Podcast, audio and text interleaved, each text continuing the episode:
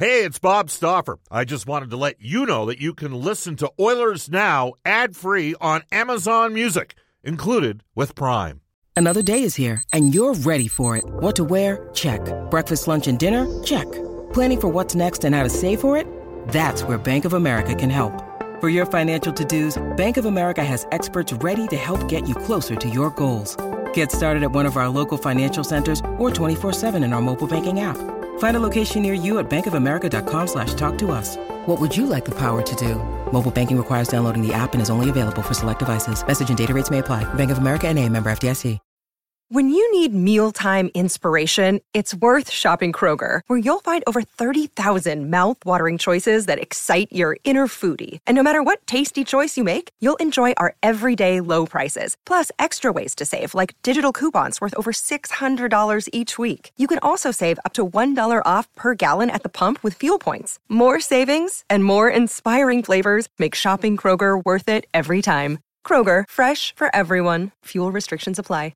Oilers Now with Bob Stauffer. Weekdays at noon on Oilers Radio, 630 CHED.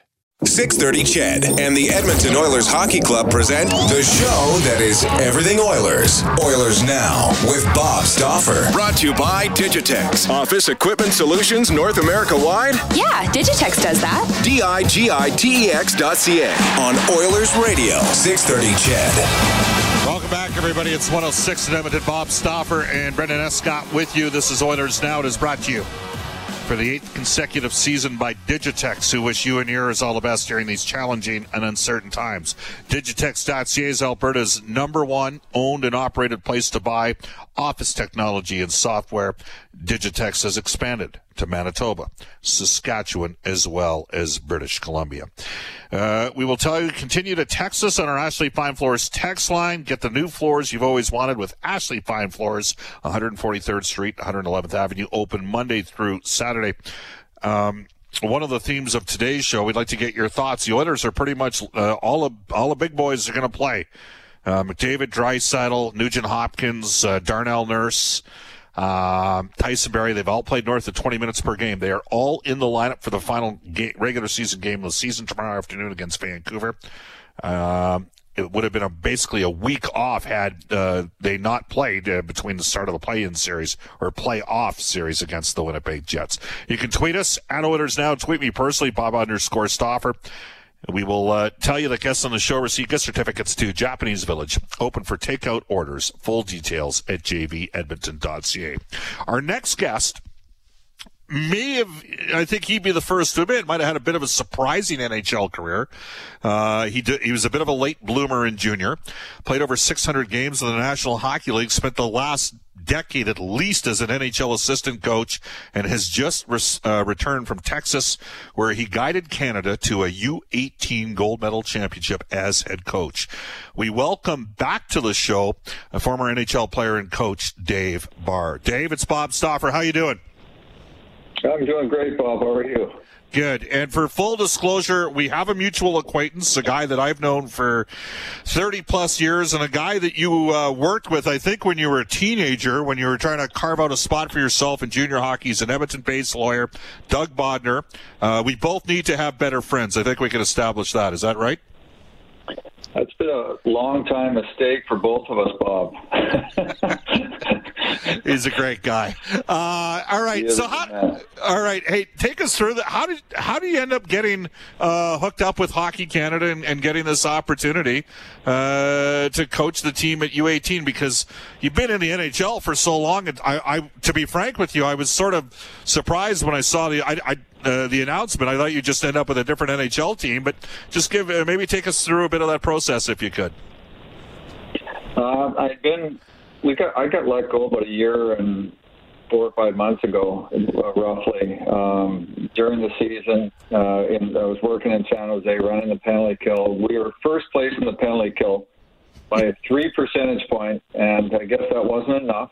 So got booted out of there with Pete DeBoer and uh, goalie coach and another assistant. Um, so I've been without work, and we're, still living in San Jose. So phone rings uh, early, very early April this year, and it's from Moose Jaw, Saskatchewan. I'm like, who the heck? Did, why, why would somebody be phoning me at 7:30 in the morning from Moose Jaw?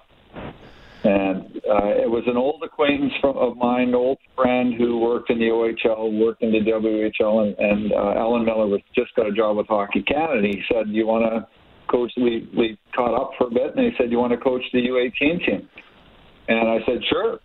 He goes, I'll call you back in four or five hours. I had no idea if it was head coach, assistant coach. I didn't care. I just wanted to get get back into it, and uh, I knew it would be a great experience one way or the other. Uh, he phoned me back and said, "I'd like you to be head." I said, "Fantastic." Um, so we found out who my assistants were. I had uh, some uh, some great assistants, Mike Stothers and Gord Dwyer.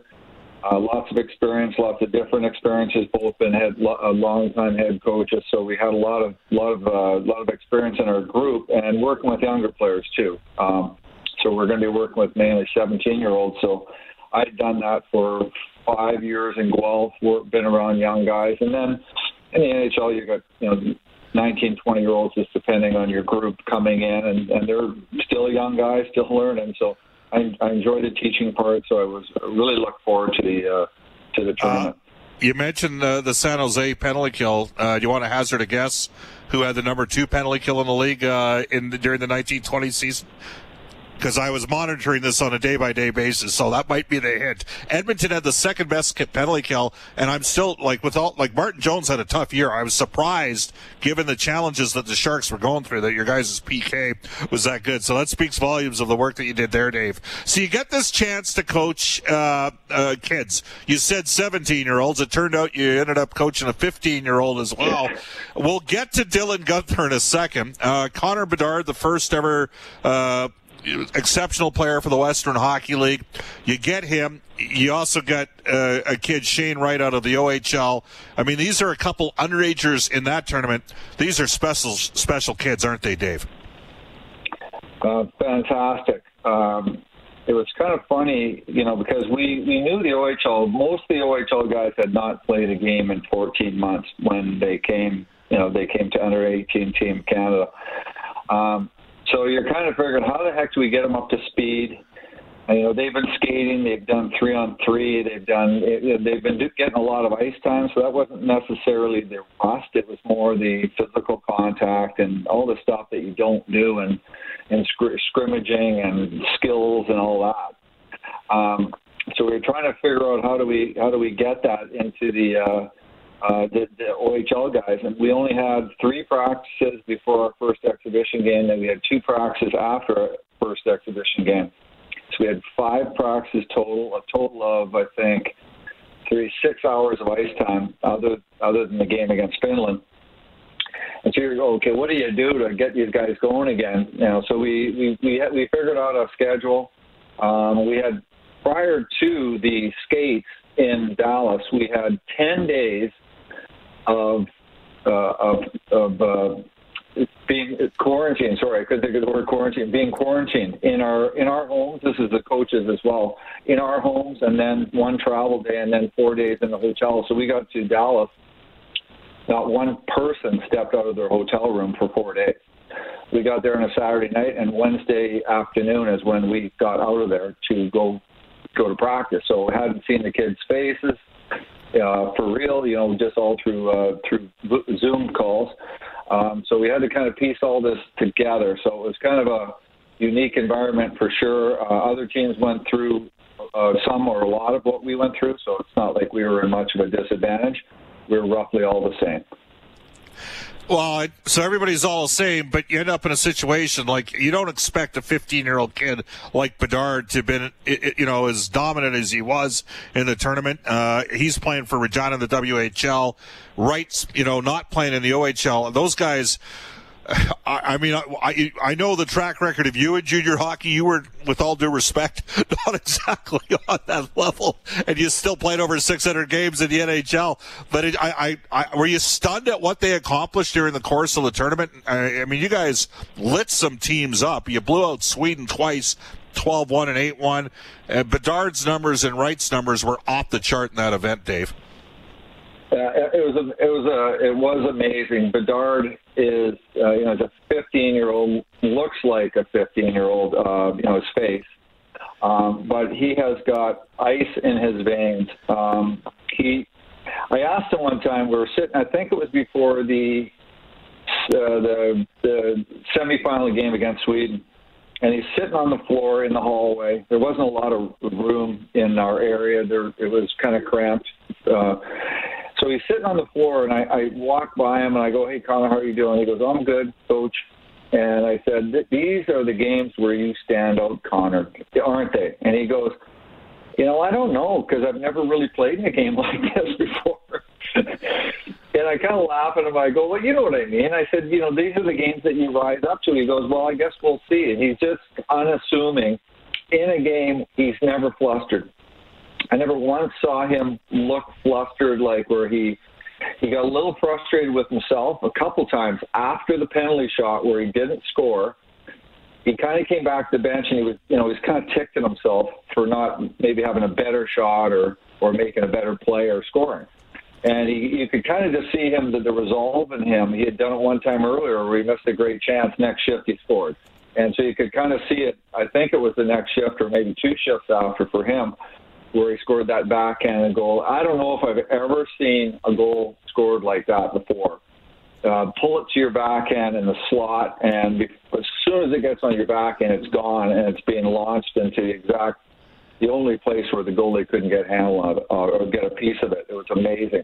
And Shane Wright, um, I don't even know if it's out there yet, but he broke his broke his foot in the uh, in the Finnish game. Has broken a small uh, fracture in his foot. A very playable. He could play with it, but he missed one game because of that, and then then he missed one game because he had strep throat.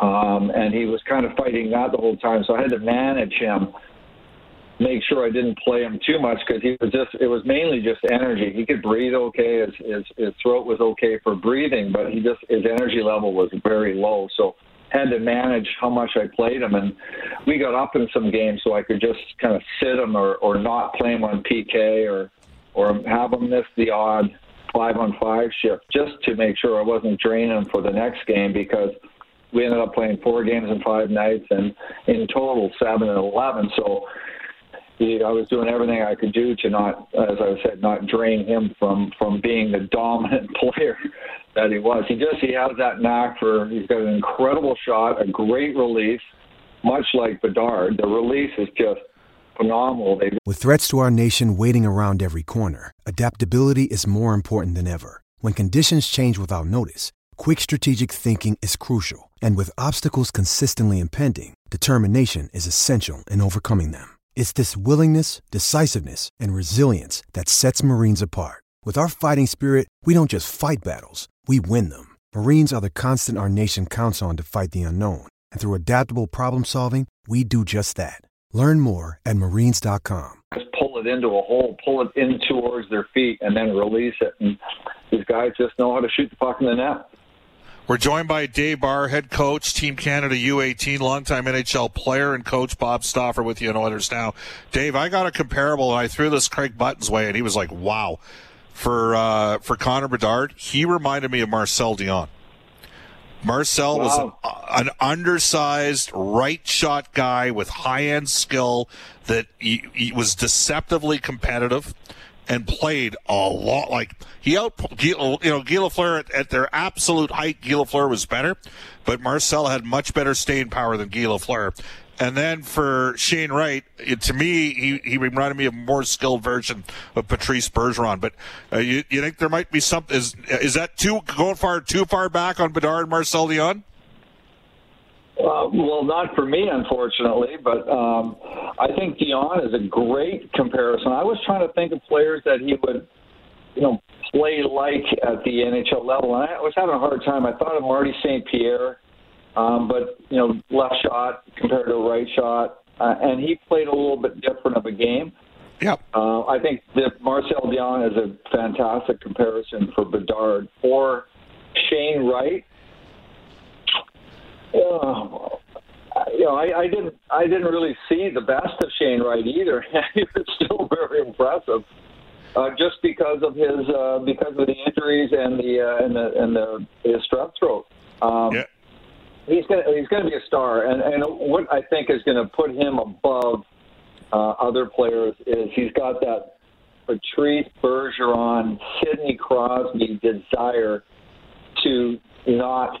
It's almost like not not uh, prosper, but to never, you know, give an inch type thing, whatever. Like Crosby wasn't a very good face-off guy after his first couple of years, so he learned how to take face-offs. Now he's one of the best face-off guys in the league. He just was like, I'm not, you know, I was only 40% in the face-off circle. He said, It's not good enough. I got to be 60%. So he worked at it. He became it. It's just their desire to just not disappoint, not let them, not, not let people down. Uh, everybody loves to win. Um, the best players do not like to lose, and that's kind of how I see Shane Bedard. Or, or sorry, Shane Wright. Dave Barr joining us. Dave, uh, I went out and saw Dylan Guenther. The Oil Kings had, uh, before he left, I think uh, he played seven games in the downtown community arena, and I think I saw six of the seven. Um, I, I got to tell you, I don't think he got to the level that we saw with the Oil Kings. And at least he didn't have, and maybe he didn't get the puck luck. I know he hit the crossbar a couple times. He ended up with four goals and seven points in seven games. Wright and Bedard both had 14 points in seven games. Uh, what did you think of Dylan Guenther's performance? He's a draft eligible. It's going to go anywhere from two, three to, to you know maybe two through seven in the upcoming NHL draft. He, to me, uh, Dylan probably didn't get rewarded for as well as he played. From a coach's point of view, I would kill to have Dylan Guenther on my team. I was putting out like uh, one of the biggest things we had a problem figuring out is who could penalty kill. Now we're getting 16 year olds uh, who haven't played since they were, or 17 year olds who haven't played since they were 16 year olds OHL guys, and then the WHL guys have 16 year olds playing on junior teams. They, you know, they don't get a lot of PK time, and then a little bit limited this year. So who can penalty kill? I watched him penalty kill. He didn't even need to be told what to do. Um, he, he did so many things so well without us even instructing him what to do. Uh, he he's a, he's kind of a thin guy. He's young still Yep. physically, Yep. but he's strong on the puck. That was very evident. You see him going to, into situations where the other player on the other team might have a bit of an advantage positionally and also a bit of an advantage size wise, and Dylan would always or very or very likely would win that battle or that puck possession battle or that battle for position, whatever it was.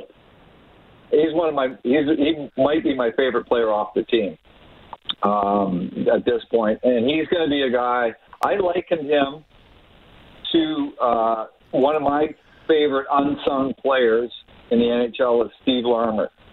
Uh, I, Steve Larmer was left-handed, but extremely smart, very strong in the puck, and I think Dylan's just a, a little bit better skating Steve Larmer. Um, that's how I view him. Can do everything. Could do everything. Helps you in any situation. You know, need a goal, ahead by a goal. You, you got him on the ice, and that's how I see Dylan.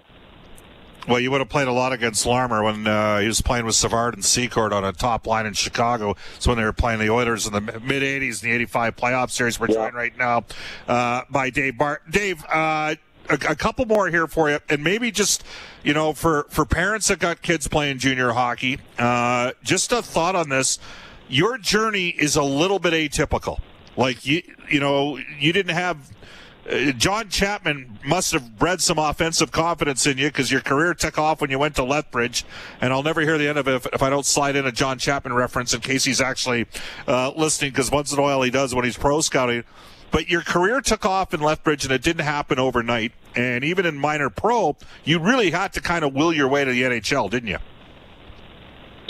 Yeah, uh, you know, Chappie, I, I, think I was good enough. I just don't know if I was. I hate to say I'm I'm immature, but I don't know if I. Um, just the, the way my my parents brought me up, I was never. Uh, you know, I played as a 15 year old. I lived in Riverbend. I played midget B for Riverbend when I was 15, and then the next year I played for Ace Lang, Double A, Oh, and, wow. and I was the best player in the team. So I'd gone from not being able to make the team one year to the next year, I was the best player in the team. And then junior hockey, like you said, I had uh, I was okay. And then that last year in Lethbridge, we had two defensemen, two veteran defensemen get hurt, and they were going to miss four or five months each. So John asked me if I wanted to play defense, and that was the best thing that ever happened to me. Uh, and and also playing for him because if he didn't like the way you played, next day in practice, and this did happen. It's kind of crazy now. Next day in practice, he'd uh, he'd get everybody to stop and take their gloves off, and then he'd he'd hand boxing gloves to. If it was if he was ticked at me, he'd hand me boxing gloves, and then he'd give the toughest guy in their team boxing gloves, and then you're just like, oh dear God, and you'd have to box. And that was his way of saying, you know, Dave, you didn't play tough enough, or whomever, you didn't play hard enough last night. So uh, it was a great thing for me. He challenged me to be a better player, and it obviously stuck a little bit. And then uh, my first two, three years uh, pro kind of played up and down, a little bit more down than up, and finally made it. And uh, ended up having a pretty good career for sure. And but but I, I think for for all the uh, parents of junior hockey players, um, it should be a fun experience if you don't make it professionally, not everybody's going to make it professionally. Um, and they have a good chance of going to school after, CIF school after, uh, all the players. Um, uh, so, I mean, my advice is uh, I made it as a 20 year old. I had three teams interested in me as a 20 year old just to come to camp. I went to Boston's camp, and I wasn't going to be denied. I went there with a purpose and made it of rookie camp. Uh, two of us made it out of, of rookie camp. There were 70 guys at rookie camp. Went to main camp, had a good camp, got a contract, and a five thousand dollars signing bonus. Wow. Um, that was big time at that time. Dave, how crazy is this? I played midget B, then played double A for Ace Lang in the Southside Athletic Club, and uh, Guy Godowski and Craig Sturzer both went off to the NCAA, and uh, I stopped playing after that year. And I got to ask you on Lethbridge, who was the toughest guy? Was it Mark Magnan? Would he have been the guy you didn't want to well, box?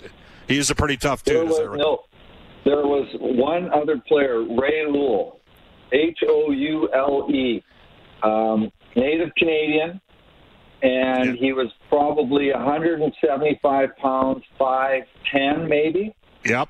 He was scary.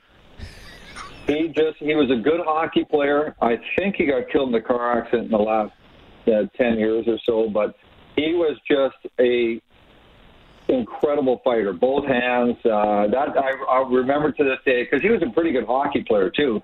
He wasn't a, a goon, but he fought enough, and guys didn't want to fight him. but Mark Magnan was a, real tough guy, great kid. Uh, you guys had 14 players on the team that year have more than 100 penalty minutes. That's typical of a John Chapman team. Dave, we're going to do this again sometime in the summer. Thank you for joining us here in Oilers Now, okay? My pleasure, Bob.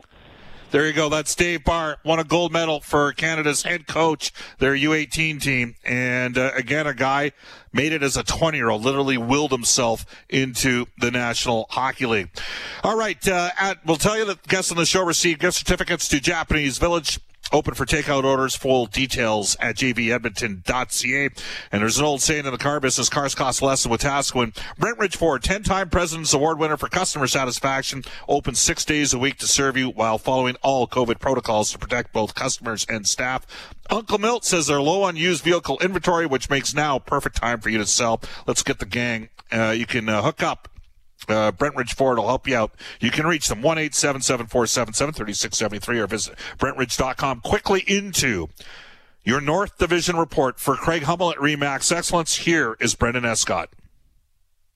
Playoff matchups are set. So we know Toronto hosting Montreal. First time in 42 years, in fact. That series begins Thursday, the 20th. Edmonton, uh, as the two seed, picks on the three seed Winnipeg Jets. That one starts the night before. 7 o'clock puck drop. We've got an extended City Ford face-off show uh, beginning at 5. Of course, Edmonton uh, outscoring Winnipeg, as mentioned, 34 22 over those nine games that they had the 7 and 2 record forward. And Vancouver, uh, four games left on the schedule to get out of the league or the division's basement. Rather, uh, they are trying to catch Ottawa six points back as it stands right now.